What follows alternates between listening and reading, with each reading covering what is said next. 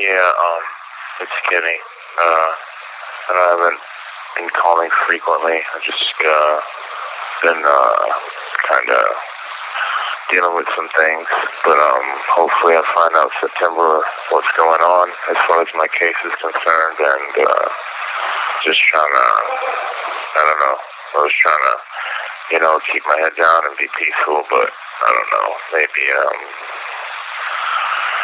uh, I have to, might have to protect myself, so I don't know what's gonna happen, but, um, yeah, uh, just keep in mind I'm here because, uh, I hopped the turnstile, got into a physical altercation with a cop, and, um, it's just, it doesn't make sense to me. It just seems unreal. Like, you know, uh, I just, I didn't think this would be a big deal. I don't know, but now it seems like, uh, people are trying to do things to me, or I don't know. But uh, I guess I'll talk to you later about it. All right. The caller has hung up. So that was my actual cousin. And he has been at Rikers Island since he returned to the country, waiting for what we thought would be a trial, but as it turns out, is just going to be a sentencing. This is a very personal story, and I want it to get out because he was a really good dude who has been caught up in a number of terrible systems. Basically, all the terrible systems I've talked about, he has fallen into. And it started when he was 18 years old. So he didn't have even a chance to get into life before they got to him. But let's get into it. My name is Logan Grendel, and you have returned to the Focused on Infinity podcast. Let's talk about it.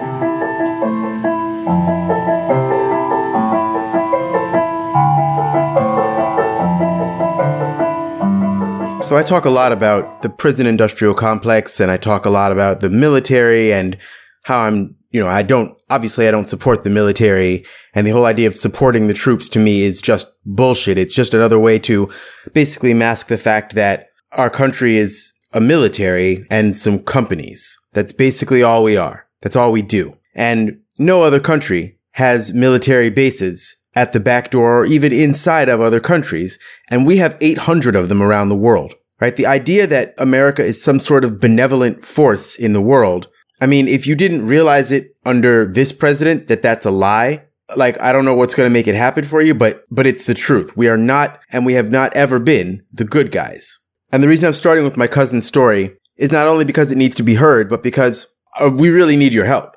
Any of you that are in the legal professions, any of you that are lawyers, or any of you that know about um, defense against this sort of thing, like literally hit me up. And if you know someone who is, please do point them in, in my direction. Because let's start with a little bit of the history. We'll go all the way back to how this all began. Starts when he was about 18 and looking for something to do with himself, being a, you know, black male without a family with money and, you know, with a rudimentary education, but just what was available through public schooling. So it seemed like the best idea was for him to join the military. I mean, at least to him it did, because they were offering college, they were offering opportunities, and of course they were offering the VA. So, you know, you'd have health care for essentially the rest of your life after you did your term of service. Sounds great. But he came of age right around 9-11. So what happened? Well, he went to Iraq. So this young man went as a soldier and did the gods only knows what to the Iraqi people. And I don't even ask him about it, right? I don't ask him specific stories or to tell me about the situation because I know that we were not the protagonists of that story. History has shown to us that we were there for no reason. Well, we were there for reasons, definitely for reasons, but they were not good reasons. We were there based on a lie, but mostly to further American empire and corporate interests, especially those of the military industrial complex. And you know what they need? They need poor people to stay poor so that they can offer them incentives that should be free and are free in every other country, such as healthcare and schooling. These things should be the baseline offerings of any society that considers itself worthwhile. What is the point of having a society if you don't make sure people are alive? If they are injured, they don't die for no reason. especially not the reason being that they don't have enough money. What is the point of having a society if a person cannot acquire the amount of education that is required to live well in that society? But we don't offer that, right? So he goes to war and fights in war and fights in war as what we all discovered later was as the villain. And one of the reasons I don't ask him what happened to him out there is because I know how these things go, right? You go out there and you do what you're told. And at the time, they didn't know, especially not at age 18. The brain isn't done developing until age 24, right? I mean, that's a fact.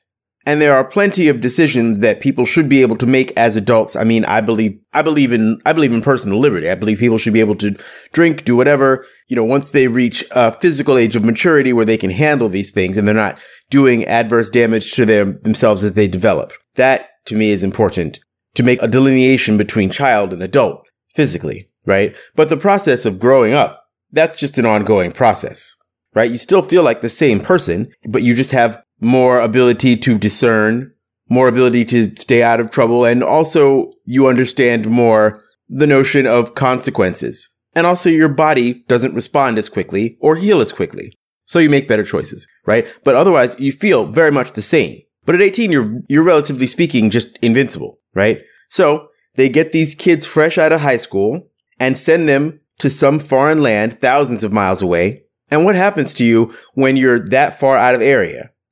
with a group of people with whom you have developed this special kind of camaraderie because of the very, very specific experience you're all going through together and the trauma and the traumatic experiences that you're going through. You form up. And of course, what they do is they push forward the ones that have the worst, cruelest instincts and they put those people above the others. Why? So that when you need to do something that is unconscionable, the people who are in charge are the ones that say, you're going to do this or you're out of here. Or even worse, since you're thousands of miles away from home, trapped with this group of other soldiers, well, who knows what they'll do to you in the night if you break too far from convention, right? This bully culture, I mean, what is more bully culture than the military? You're literally going with weapons to a foreign land to by force do whatever it is you're told to do. It's hierarchical, it's patriarchal, and it's also all for corporate interest. It's really the nexus of, I mean, it's essentially the cops of the world. And we know how I feel about the fucking police, right? So this is the situation that he gets into. First off, first adult experience, basically. And what happens? Well, based on the things that happened to him, which I don't, again, don't know this too many specifics of and will not ask, he came back a different person. I mean, he was on various medications, strong medications strong, strong medications. And I believe that the reason that, you know, he had to be so heavily medicated was not because there was something wrong with him. It was because he's a normal person who had been essentially forced, coerced by circumstance and then by individuals to do monstrous things. How can you heal from that? Especially if it is not acknowledged and especially if you are consistently gaslit and lied to about the fact that what you were doing was for some benevolent purpose. So medicated, heavily, heavily medicated. Now, when he returns, he has no money because they don't treat vets well at all. They treat vets like shit. You literally go and risk your lives. And again, this is not some support the troops type of jingoistic bullshit. I don't believe that anyone should be going over there to essentially commit war crimes on behalf of the American empire. Fuck that. But if you're going to get people to do that, this is the world that we live in. This is the reality of now, right? So if you're going to get someone to do that, the very fucking least you can do is protect those people, is help those people, is make sure those people have every single thing they need for the rest of their natural lives. But what happens? No, he comes back with a war mentality on who knows what kind of pharmacopoeia salad, what sort of brain stew they've created for him. And he has no money, so he jumps a turnstile.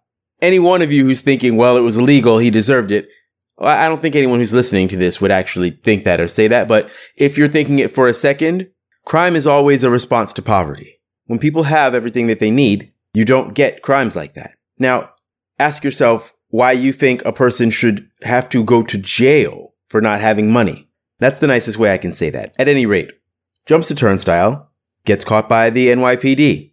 And they do, as they do, they see a young, tall, black male they view him as a threat and they immediately accost him and go straight to physical tactics. But this is a soldier who's just recently been at war. What do you think is going to happen when a bunch of people attack you, especially for what you view as unjust reasons? You could have just given him a ticket, right? But no, they went to physical. And so what happened, whatever happened, happened is all I'm going to say here. The long and short of it is that he ends up with cases. And no, he did not hurt or damage. He did not viciously injure some cops or anything like that. So just get that shit out of your head. Not that it would have mattered if he did given the circumstances, but just to set the record straight. So then, bam, he goes from being caught up in the military industrial complex to the fucking prison industrial complex. Because that's what we offer to kids here, especially fucking black males. All poor people, really. All poor kids. Poor kids, your choice is poverty, minimum wage job that will never get you anywhere, or maybe the military. If you come back alive, maybe we'll send you to college. That's what they dangled in front of his face. But guess what? You can't fucking go to college if you're in jail. Now, what is a Marine doing in jail? You just brought this person back from war where they had to react with violence to life threatening situations. What the fuck do you expect? So, long story short, he went elsewhere for a while. And we thought that this had all been resolved by the time that he left. Well, as it turns out, the very second he returned to the States, he was immediately arrested and immediately extradited from California to New York. And here he sits in Rikers Island. Now let's keep in mind, most of the people who are on Rikers Island, and when I say most, 75 plus percent pre-trial, they are in some of the most hellish fucking conditions that the prison system has to offer. Not having been convicted of anything, right? Innocent until proven guilty is not a thing in this country anymore. Especially not when you gotta deal with a place like Rikers Island. So, as you heard in the message, he gets there. We're trying to figure out what to do with his case, how to get him some help, how to get him a legal team. And, you know, he calls me every now and again. We, we chat and he's told me that well, guess what? They're skipping basically everything and going straight to the sentencing. Now, one of the excuses they're using is because of COVID. They can't do all the court cases in the normal process and everything is either backed up or waylaid, whatever, whatever. But I believe also that the reason that they're doing this so quickly is because, well, look, if you can get more people into prison beds and that's your job, why wouldn't you just do that? They don't care about his story. They don't care who he is as a person. They don't care if he deserves to be in there. Not that anyone deserves to be in there. Abolish fucking prisons. Abolish them. All right. There are so few people that should actually be under lock and key because they actually present a danger to society. The percentage of people that if they had their needs met would need to be under lock and key is infinitesimally small. So there he is. And now it looks like he's going to get five years upstate. Why? Because they didn't go through the correct process, right? Because they're trying to rush the whole thing through literally just skipped straight to the sentencing phase. And you wonder why we say ACAB. And you wonder why we say abolish police and abolish prisons. This shit is hella personal. I'm not even a big believer in blood family, as weird or controversial as some people might think. The people you're born to, the people you're related to by blood, I mean, it's just luck. It has nothing to do with you or your choices or anything like that. It's great if you have connections with people to whom you are related by blood. That's great, but it's luck right? Like the saying goes, the blood of the covenant is thicker than the water of the womb. That saying means the opposite of what people think it does. It means that the, the relationships we choose mean more than the ones we were just given by luck or fate. But for me, this was one of those. This is a relationship that both by fate and by choice is a person that is in my life. You know, he's 10 years my junior. He's just the age of like a little brother or something like that. And that is how I thought about him, or I'd still think about him to this day, you know, despite the ups and downs that happen in life. And what can you do when a person never has a fucking chance? Not one minute in this life did he have a chance. And you think you're doing the right thing. You think you're going about all the right steps. You think you're doing what you're supposed to do in order to get ahead, in order to be able to help your family and help yourself, to improve your station in life. And where does it get you? It gets you drugged the fuck up beaten up by cops, shot at by people in a foreign country who have every fucking right to shoot at you because you're invading their homeland and probably killing their family and friends. This is what this country has to offer its citizens. And this is one of the reasons that I was not going to get into the electoral politics and the current situation right now, but this connects to it. Go ahead and vote for Joe Biden, but shut the fuck up about it. All right? I vote all the time. But first of all, I know how rigged our fucking elections are. It's very likely the Republicans are going to win because nobody fights voter suppression. What they just do is they, they forget about politics and then they show up and they yell at you to vote every four years. And they don't notice that 1.9 million votes were cast and not counted in 2016. That 1 in 12 votes was suppressed. So we can vote as hard as we want to, but until we actually fix the fucking systems, nothing will change. And even if we do get the right person elected, what is that going to do for other people like my cousin when the minimum wage is $7.25 an hour, which is not enough to live on in any state in the union and nowhere. You can't save money. You can't buy a house. You can't start a family. You can't do any of the things that this society essentially demands that you do, or at least says that you do. That's how you become a good citizen, is to do the things and follow the path that they put out for you. But that path is poisoned. You cannot walk that path. The pitfalls along that path are such that where you will probably end up is in some place that will get you half or completely killed. Some place that will break your spirit or your heart or your body. I'm disgusted with the fact that, look, I got into an argument with somebody pretty recently about voting, and they were like, if you're going to criticize Biden, it's just because of ego. The most important thing right now is to vote this dude out. See, y'all motherfuckers don't realize that for a young black person, for a black person of any stripe, it almost doesn't fucking matter who's president. It was under Barack Obama when Black Lives Matter started. We're still getting our asses whooped out there in the streets every fucking day. And Barack Obama didn't have shit to say or do about it. Okay? He blamed often blamed black people with the right wing framing that, well, if you just do the right thing, you won't be in that, in that situation. But what's a motherfucker supposed to do when you have no options? When you know that you want to take care of yourself and you want to take care of the people you love, but 725 an hour is not going to cut it. You've got to do something and you're going to do something. I'm so many people who've never protested in their lives. So many people who've never actually tried to get anything started in terms of community organizing right? So many people who do, don't do anything except for vote, and yet they think that's all there is. They think that's what's the way that you get involved. They're like little kids because you believe in a fucking myth. The benevolence of America is a mythology, one from which we need to wake up because my cousin's story is just one of countless thousands, millions probably. And not just of black people, but of poor white people, of, I mean, of Latinx people of all stripes. And it's, it's also similar to the immigrant story it's just different ways of getting people into circumstances where they are essentially slaves and where they are either complicit to American empire or they're ground into the gears of it. So I'm not saying don't vote because as I've said before, I believe in any society worth having, people voicing their opinion in their and being a part of their own governance is vital. But in this system, you show up to vote on that one day. That's the absolute least you can do and it's the least important part of getting involved. And if that's all you do, you don't know anything. And people have the luxury of just voting.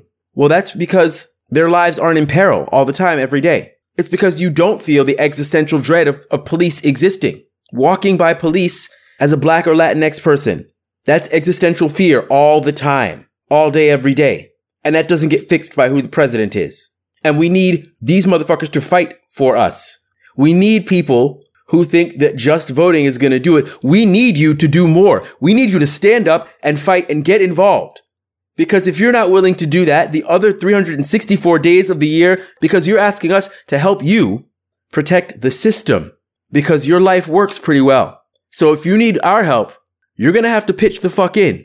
And I don't even mean to make it transactional, but it is what it is. That seems to be the only way that y'all work. You have been watching basically everyone who's not you know, cis white person with a little bit of money, and even some of you without that much money, right?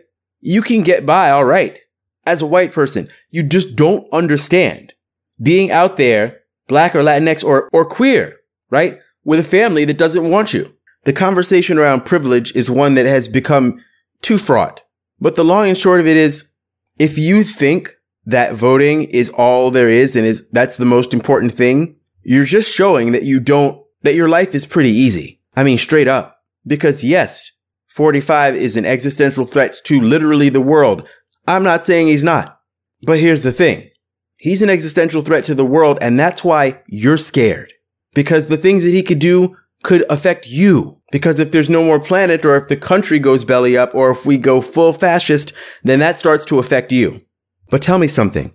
Why didn't you care that every town USA with black people, that every Martin Luther King Jr. Boulevard in America is already a fascist state. Why didn't you care then? Because it is a fascist state. It's overpoliced. And if you run afoul of them, you end up in jail. And once you're in jail, you're a slave. Why didn't you care about a slide in towards fascism then? Blow in the trunk, just like an elephant. Cup that I'm sipping is filled up with melanin. Migrating work, I need a settlement. Never fuck with niggas just like the government. Head in the hood like I'm Trayvon. Rolling up my sleeves cause I'm bare arms. Barstool, Marvel niggas Capcom. You a double low, we can act bomb. Mass shooting, crack shooting from the mass. Wanna take a life, the only thing we have.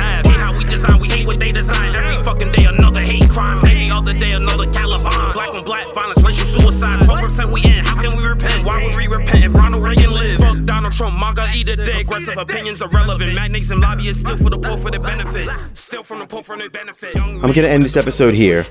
I want to thank you for listening. And again, if you have any, if you know of any people who can provide some sort of legal assistance for this situation, please do email me directly, focusedoninfinity at gmail.com, or hit me up in my DMs on Instagram at focusedoninfinity or on Twitter at watcherinfinite. Um, and anyone else Actually, feel free to DM me at any time, any questions, anything you want me to cover. Took a little bit of a hiatus from the main podcast because I unfortunately lost my best friend, Beowulf, a couple of weeks ago, and it was devastating during a time when we are all so isolated, especially since, you know, dogs have been my life for the past dozen years.